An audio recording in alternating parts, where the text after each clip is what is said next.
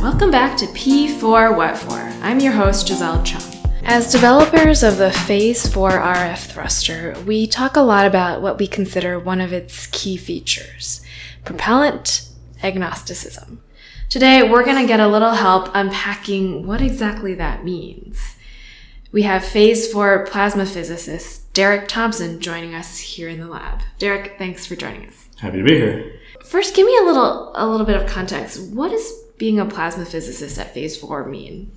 Right. So, being a physicist, as um, I think is pretty commonly understood, is uh, someone who researches and tries to understand the natural world. How do things behave? Uh, what laws underlie the phenomena that we see?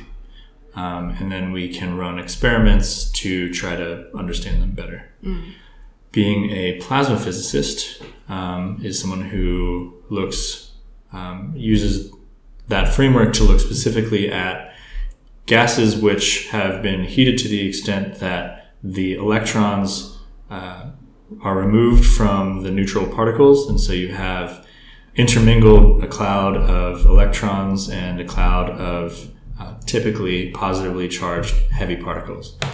And that can be interesting because then this uh, sort of soup of mixed particles follows electric and magnetic field lines and does strange things like, uh, as a collective, will move in a helical pattern, um, or in some cases, will form what look like crystals.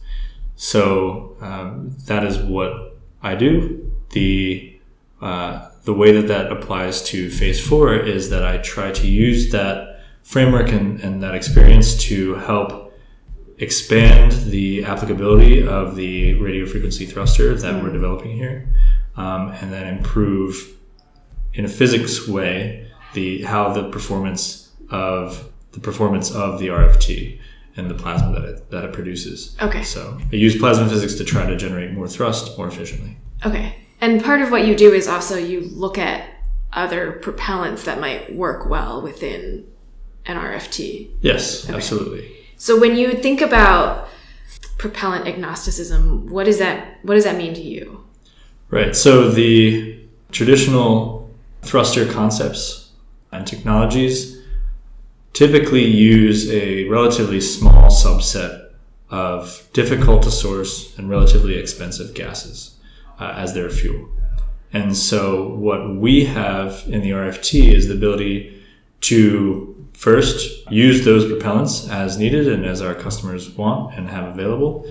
But we also have the option to move away from them to different propellants like water vapor, um, where you get distinct advantages both in a performance sense and then sometimes in an engineering uh, an engineering way as well. Okay, and and what is it specifically about the RF thruster on a physical level that that even opens up these other propellants outside of say like a xenon or a krypton? Right. So a lot of traditional thrusters again are relatively complicated. They're the materials that they use that interact with the plasma or with the gas um, or with the vacuum of space are a bit exotic and they're pretty sensitive in a chemistry sense that if they are exposed to, say, the oxygen of the upper atmosphere, then they rapidly degrade. Sort of like it's a little bit analogous to rusting, um, and they become less effective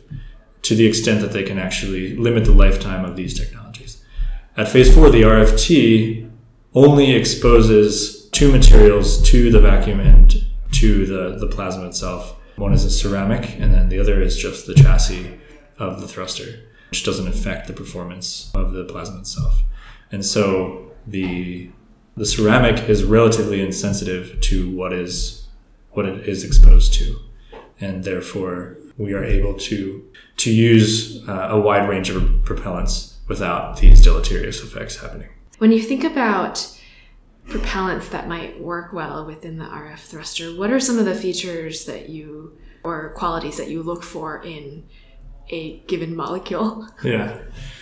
Yeah, so fuel agnosticism is kind of liberating in that instead of a, a sort of small subset of propellants, you get to look at all the available propellants that are available. And that's not even gases specifically, but you can start looking at things that store in a liquid phase or even in a solid phase and then sublimate. Mm, it, it seems like the analogy is sort of putting coal in your car or Yeah. coffee in your car to, to power it. Yeah, so if you could, if, uh, yeah, an analogy would be if you could take your car and run it on gasoline or diesel um, or two stroke or charcoal uh, or you know whatever else that you wanted, um, that would sort of be the benefits that we see with the RFT.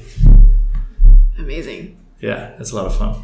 What are some of the propellants that you've looked at where you thought, okay, this is really promising? Um, so the the main one besides uh, xenon and krypton is water vapor. Uh, water vapor has the benefit of storing relatively uh, densely because it stores it. We can store it in a liquid phase. And then for an engineering, from an engineering perspective, it doesn't need to be stored in a pressure vessel. So all of the qualification, all the testing, all the risk that's involved with storing uh, highly compressed gases, you just completely do away with. And so from a from a safety standpoint, from a reliability standpoint, um, you you don't have this sort of nightmare scenario of a pressure vessel bursting on a satellite in a highly populated orbit. Um, so certainly, water vapor has been an exciting area of study, and, and we're pushing pretty hard to develop that. All right, I think that's all the time we have. Thanks so much for joining us, Derek. Uh, Absolutely. next week, we'll have Phase 4 VP of Advanced Projects, Jason Wallace, on to share his thoughts on why propellant agnosticism matters in a cost or economic context. Thanks for tuning in. Tweet us your questions at Phase 4 Plasma.